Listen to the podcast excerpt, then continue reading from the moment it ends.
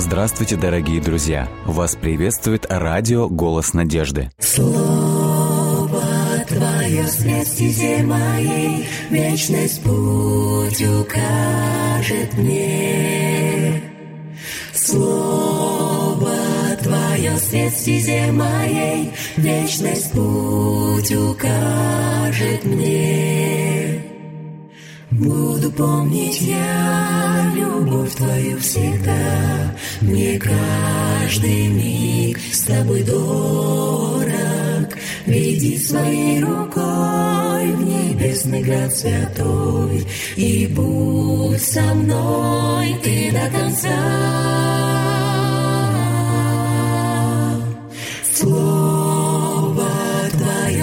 Стезе моей, Вечность путь укажет мне. Слово Твое свет стезе моей, Вечность путь укажет мне. Если убоюсь, если я с пути собьюсь, Знаю я, Ты со мною, И в Твоих руках исчезает страх. Будь со мной Ты до конца, до конца. Слово Твое свет в стезе моей, Вечность путь укажет мне. Слово Твое свет в стезе моей, Вечность путь укажет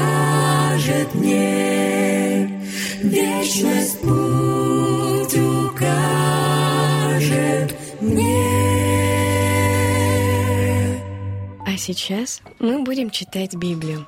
Сегодня мы читаем 28-ю книгу «Псалтырь», и в этом нам помогает Валерий Павлович. И если у вас появятся вопросы, какие-то комментарии или молитвенные просьбы, вы можете нам их прислать во всех социальных сетях официальной группы радиотелецентра «Голос надежды», а также на номер WhatsApp или Viber.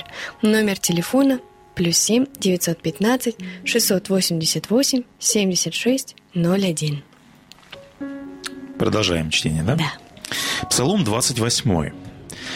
«Воздайте Господу должное, все небожители, воздайте Господи должное за славу и силу Его. Славу Господу воздайте, имени Его подобающую. В великолепии святости Господу поклонитесь. Глаз Господа звучит над водами, в небесах Бог славы гремит громами.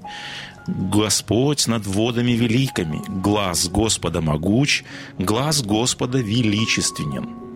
Глаз Господа и кедра ломает, ломает Господь кедры ливанские, как тельцов заставит он скакать Ливан и Сирион, как молодых буйволов.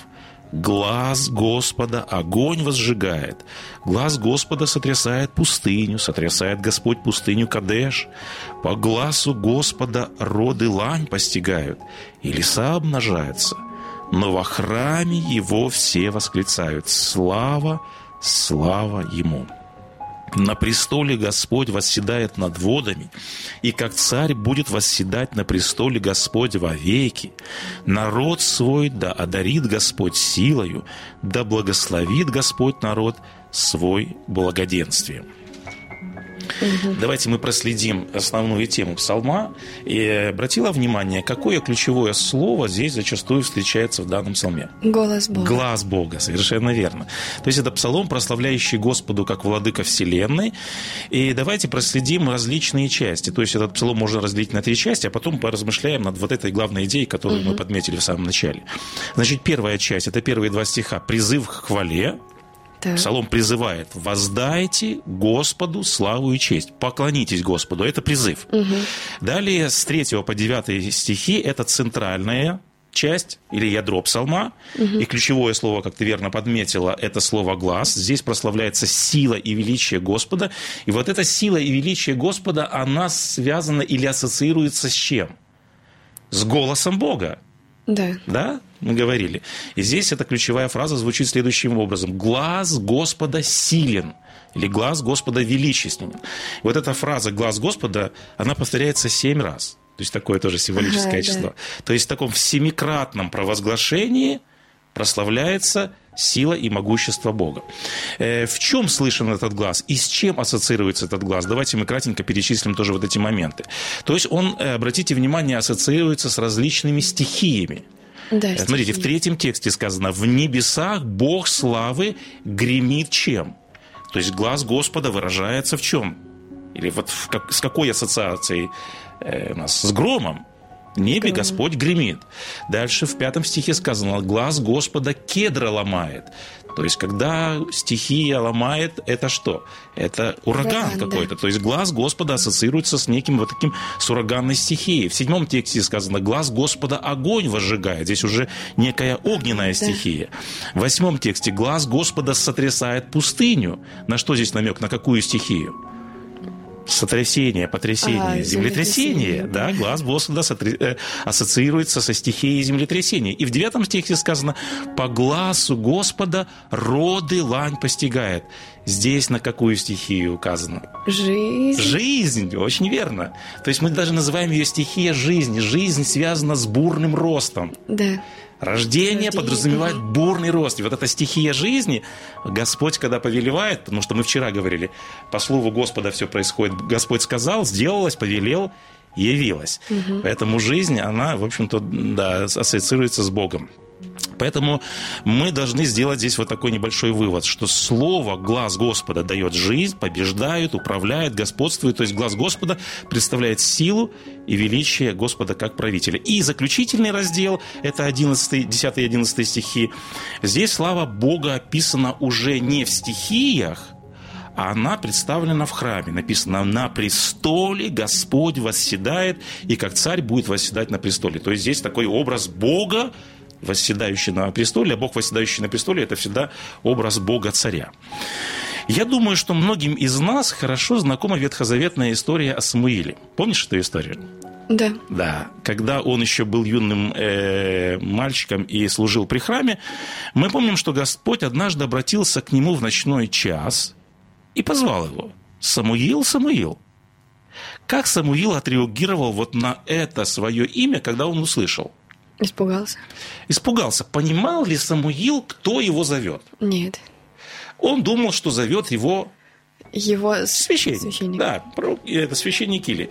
Но на самом деле это был глаз кого? Бога. Это был глаз Бога. И вот здесь вот такая э, важная ассоциация или такая иллюстрация, которую я хотел упомянуть, что на самом деле сам Господь Бог обратился к Самуилу, звучал голос Бога фактически, но Самуил не распознал этот Бога, голос и не знал, что это глаз Бога.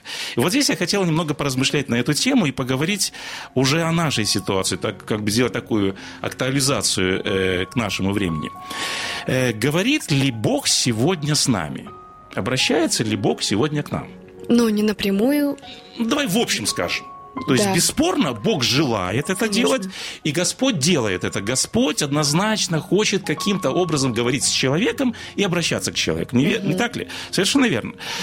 И вот здесь та же проблема. Бывает ли так, что Бог говорит к нам, Бог обращается к нам, Бог взывает нам, Бог, давайте даже скажем так, кричит, чтобы мы услышали его, а мы не слышим. Бывает ли такое? Да, я думаю, бывает. К большому сожалению, такое бывает. Бывает часто. Вот.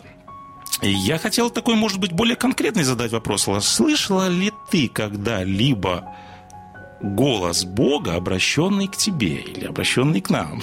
Ну, мне кажется, это такой личный, Личный вопрос. Давай тогда мы более общий зададим вопрос. А важно ли слышать голос Бога? Это, конечно же, наверное, Безусловно. риторический вопрос. И почему важно слышать голос Бога?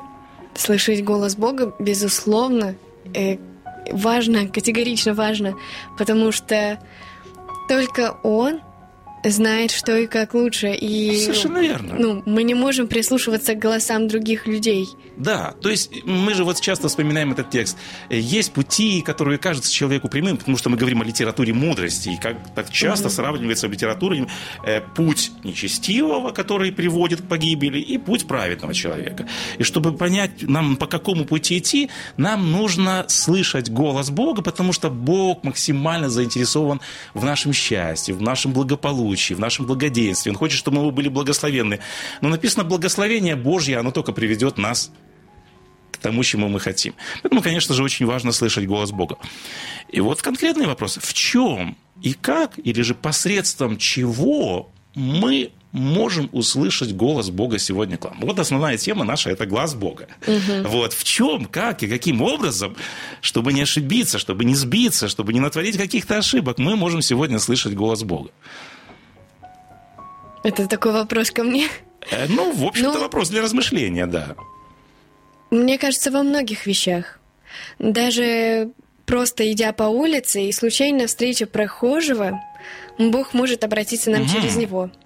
Или если мы будем, э, может, сидеть у себя дома и вдруг не, неожиданно о чем-то задумываться, о чем-то серьезном, глобальном. Я думаю, что это также Бог посылает нам эти мысли. Он обращается то есть посредством нам. нашей совести, наших каких-то внутренних размышлений, да. то есть как бы где-то вот мы где-то должны прочувствовать, да. Ну, здесь какая-то такая тонкая грань, потому что мы встречаем часто такую ситуацию, когда человек вот мне кажется, вот я чувствую, что это голос Бога, да, то есть мы иногда можем ошибиться здесь, выдавая волю Бога или голос Бога за свой голос. Ну, да. Да, здесь как бы такая тонкая грань. Конечно же, однозначно, четко и объективно голос Бога мы можем слышать, не ошибившись.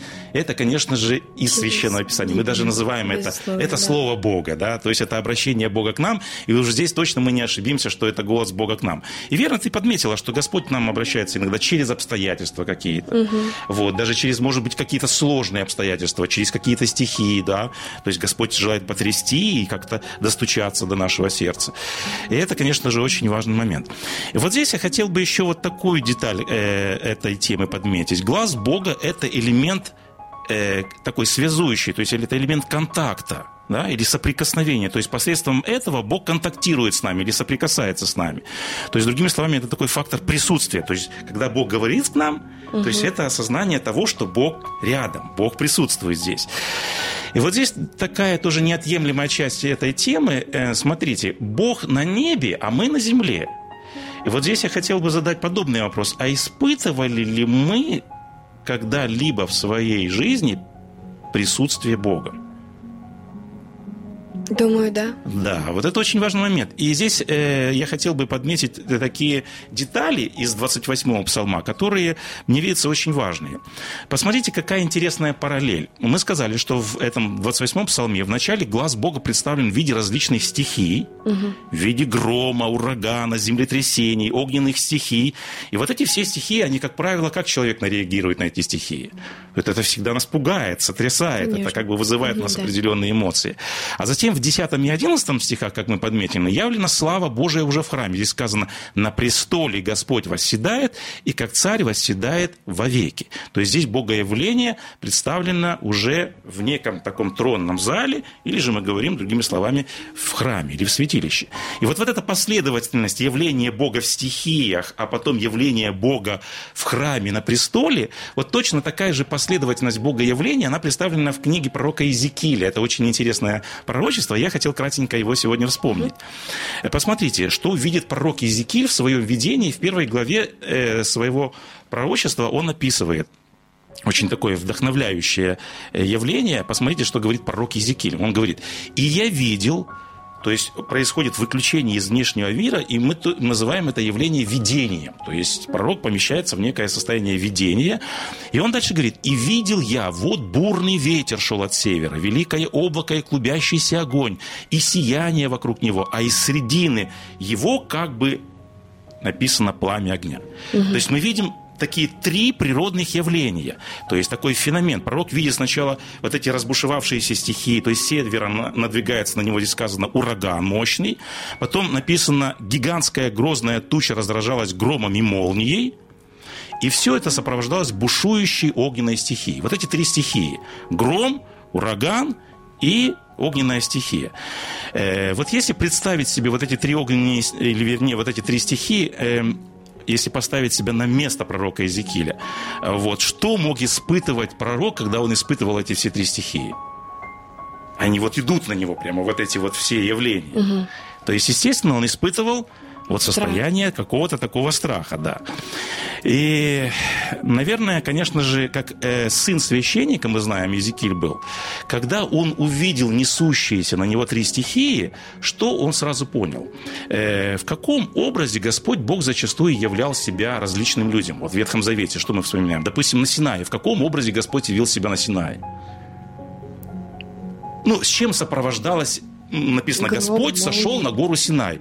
Э, с какими природными явлениями сопровождалось явление Господа на Синай? Гром. Там гремело, написано, что гора покрылась угу. вот этими какими-то... То есть мы видим подобное проявление стихий. И мы помним, Господь однажды явился Иову в буре. Да? То есть мы уже верно подметили, что на Синае Господь сошел в облаке и в огне. И вот э, мы должны сказать, что вот эти стихи – это типичный образ богоявления. Поэтому, когда Иезекииль увидел несущиеся на него три стихии, он сразу понял, что это явление славы Бога. И вот в этой э, первой части, конечно же, он э, видит Бога, представляющегося вот в таком виде, а вот во второй части он уже видит также Бога, восседающим на престоле – небесном храме. И вот Госп... э, Иезекииль описывает кульминацию видения и говорит, а над сводом было подобие престола, а над подобием престола было как бы подобие человека. И дальше он, смотрите, в каком образе описывает сидящего на престоле. И я видел как бы пылающий металл, как бы вид огня вокруг него. Угу. То есть пророку сложно было подобрать какое-то подходящее сравнение, и он говорит, я видел как бы пылающий металл. То есть сегодня вот это вот выражение «пылающий металл» можно было бы сравнить со слепящим светом сварочной дуги. Вот когда мы смотрим на, вот, на сварочную дугу, этот огонь нестерпим. То есть мы не можем смотреть на него, и вот этот э, нестерпимый э, огонь, он буквально ослепляет пророка. И посмотрите, что дальше говорит пророк Езекиль. Он говорит, увидев это, он говорит, я пал на лице свое. То есть он закрыл лицо свое руками. То есть вот этот слепящий свет от престола Божия, который он видел, он в буквальном смысле слова ослепил его. И вот дальше очень интересно. Посмотрите, что говорит э, в продолжении этой истории написано. «И дух поднял меня, и взял меня, и пришел я к переселенным в Тель-Авив, и написано, и провел среди них семь дней в изумлении». Вот это слово «семь дней в изумлении» дословно переводится «был в страхе и трепете». Угу семь дней. Не день, не два, а целую неделю пророк пребывает в каком состоянии после того, когда он увидел славу Божию? Он в состоянии трепета и страха, или вот в таком, мы можем сказать, состоянии благоговения. То есть мы видим, что Иезекииль был потрясен буквально от соприкосновения со славой Божией. Мне нравится такое высказывание, один автор заметил. Когда люди неожиданно встречались с небесным Богом, там не было похлопываний по плечу, там не было легкомысленности и неблагоговейного поведения. Угу. То есть, другими словами, когда люди помещались в состояние присутствия Бога, какова была их естественная реакция на это состояние? Ну да. Это благоговение, благоговение. и трепет. И вот здесь я хотел подметить тоже вот эту часть лагаемую, когда мы сталкиваемся с присутствием Бога, когда мы сталкиваемся с глазом Бога, вот здесь мы говорим о вот таком состоянии, как состоянии благоговения или состоянии благоговейного трепета. Э, вот я хотел, опять же, вот такой вопрос, может быть, это личный, даже риторический. Испытываем ли мы подобное состояние, когда мы находимся в присутствии Бога. А в каком случае мы можем находиться в присутствии Бога? В храме. В храме, это во-первых, и когда мы присутствуем, в, ну, как бы в личной молитве, личной тоже молитве. в присутствии Бога. Мне кажется, сейчас немножко утратилось вот это все. Совершенно верно. И да. есть этому даже какое-то, возможно, объяснение. Э, раньше-то, во времена Ноя, во времена Иезекииля, э, тогда они слышали глаз Бога. Угу. Глаз – это голос. У нас просто здесь да, был да, вопрос. Да, глаз да. в смысле угу, да. глаз, да. который видит, или угу. голос. Это голос. Да. И и они знали, у них были ближе, еще теснее отношения. Конечно, не так, как у Адама с Евой, они видели его лично, угу. но они слышали его, и Бог им лично мог говорить. Сейчас же, насколько мне известно, прям лично, чтобы Бог говорил, говорил, Такого нет. Э, да, то есть мы называем это пророческим даром. Да. да. Но мы все-таки подметили что, подметили, что вот этот пророческий дар у нас 66 книг Библии. То есть я думаю, что нам предостаточно Господь открыл себя в пророческом даре, ну, и да. вот то, что Он хотел нам сказать, Он достаточно явно э, нам сказал. Но когда Бог говорит к нам, я опять же хочу возвратиться к этому моменту, когда мы находимся в Его присутствии, мы подметили из вот этих моментов, что очень важно реагировать адекватно на присутствие Бога. И ты очень верно подметила, что зачастую мы утрачиваем сегодня вот это состояние. И я бы хотел такой момент подметить. Некоторые говорят, ну, в общем-то, не особенно важно уделять внимание на наше эмоциональное состояние. Что я чувствую во время присутствия Бога или не чувствую. Вопрос состоит не в этом. Вопрос состоит в другом. А действительно ли мы переживаем осознание присутствия Бога? И если мы действительно осознаем, что Господь вместе с нами, то есть это всегда должно выражаться в таком особом осознании да. или в таком особом почтении, которое мы называем словом благоговение, священный трепет или даже священный страх. И можно даже как-то сравнить, что вот это момент, когда мы общаемся с Богом, угу. момент э, личного контакта или когда мы находимся в церкви, его можно сравнить с, с свадебной церемонией. Угу. Там, с торжественностью, наверное, да? Там Ты точно такие же эмоции, точно угу. такой же трепет и любовь. И зачастую, действительно, люди теряют именно такой трепет, такую нежность угу. и осторожность, наверное, в отношениях да, с Богом. Да. А м, проблема в том зачастую, что я лично себя ловлю на мысли, если вот мы проанализируем момент, когда мы становимся пред угу. Богом, в личной молитве. Мы как-то вот не задумываемся, я себя ловлю на этой мысли, когда мы действительно приходим пред Его лице в дом молитвы, потому что написано там, где двое или трое, там и я посреди вас. И мы часто поем, мы говорим, мы общаемся, но я ловлю себя зачастую на мысли, что во всем этом, что бы мы ни делали, я ловлю себя на мысли, что иногда я теряю вот это осознание, что я нахожусь прежде всего Бога. в присутствии Бога. Потому mm что мы э, на протяжении вот этих трех последних псалмов говорили о том, что Господь в храме, мы приходим на поклонение к Богу в храм, и вот зачастую осознание присутствия Бога в этот момент, оно как-то вот где-то у нас стирается. Я хотел прочитать цитату, которая лично меня тоже заставляет задуматься, я думаю, многих из нас, это как раз вот эта проблема, о которой мы сейчас говорим. Вот как эта цитата звучит. «Э, «Познавая святость, с которой древние израильтяне относились к земному святилищу, ты подметила очень верно, что в древности у людей, может быть, э, когда они действительно видели воочию вот эту славу, которая пребывала да. во святилище, то есть это было зримо проявлялось, когда они стояли перед горой Синай, которая тряслась от землетрясения, которая наполнялась вот этим таким вот клубами дыма и огня, то есть это было видимое, зримое присутствие Бога. Угу. А у нас нас, когда мы приходим на богослужение, зачастую вот позади за кафедрой не происходит вот этих каких-то стихийных угу. явлений, и поэтому как-то у нас тогда нету каких-то определенных ассоциаций. Но вот эта цитата, она подмечает, что познавая святость, которой древние израильтяне относились к земному святилищу, христиане могут почерпнуть для себя очень много важных уроков по поводу того, как нам следует относиться к тому времени и месту, когда мы приходим в присутствие Бога. А мы подметили, что время и место присутствия Бога – это личная молитва и это богослужение. И вот автор отмечает, произошли большие изменения, но не к лучшему, а к худшему в людских привычках и обычаях. Э, вот. Э, священное порой не сводится до обыденного – да. То есть мы сталкиваемся со святым Богом, мы приходим в святое присутствие, мы говорим о священных вещах, но порой вот это вот состояние святости, благолепия святыни, она утрачивается, и вот это святое и священное порой доводится до чего? До обыденного. То есть вот как-то оно превращается все в тривиальное и обыденное, и мы уже не переживаем вот этих, ты верно подметила, когда у нас особое мероприятие, там бракосочетание, то есть у нас всегда какие-то приподнятые чувства, чувства эмоции, да. состояния особое. Но встреча с Богом это всегда особое событие. И мы иногда утрачиваем. Поэтому священное порой, к сожалению, не сводится до уровня обыденного.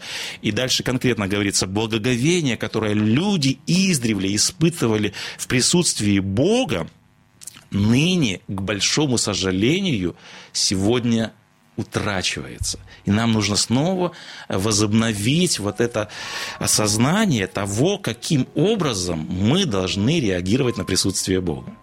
И э, опасность того, почему люди так реагируют, она, смотрите, выражена в послании к евреям. Посмотрите, что сказано о Иисусе Христе. Написано, Он в дни плоти своей сильным воплем и со слезами принес молитвы и моления могущему.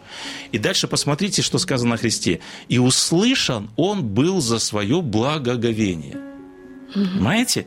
То есть, когда мы адекватно, правильно относимся к Богу в Его присутствии – то есть тогда это вызывает расположение Бога, и мы можем услышать, на как и Христос за свое благоговение. Вот почему важно испытывать подобное чувство, или важно вот именно таким образом реагировать на присутствие Бога. Поэтому хотелось бы пожелать нам сегодня, чтобы мы всегда слышали глаз Бога, угу. чтобы мы всегда осознавали Его величество, Его силу и Его славу, и, конечно же, чтобы мы всегда правильно реагировали или правильно вели себя в то время и на том месте, где Господь встречается с нами. Да. Еще у меня просто мысль такая, что, да. возможно, э, мы также теряем вот этот вот страх, вот это благоговение угу. из-за того, что мы стали более нежными изнеженными. В каком смысле, интересно? Ну, да. это, раньше... это, в принципе, не, неплохо, что мы становимся более чуткими, более нежными. А, раньше было как? Даже когда Моисей был на горе, вот этот гром и молния. Mm-hmm. Попробуй просто показать кому-то сейчас гром и молнии, чтобы смотрели и говорили, вот это благословение Божье, там Господь говорит. Mm-hmm. Мы люди, просто да. все начнем бежать от того места. А, собственно говоря, что делали израильтяне? Помните, они говорят и... Моисею, мы его боимся, ты говори с ним, а мы с ним боимся говорить. Вот, а сейчас, сейчас уже такого нет, и мы теряем вот это вот прям нет колоссальной разницы между угу. обыденным и между да. Вот этот момент мы подметили. И хотелось бы, чтобы действительно этот момент э, особого осознания или различия между обыденным и священным, он у нас снова обострился в нашей да. жизни.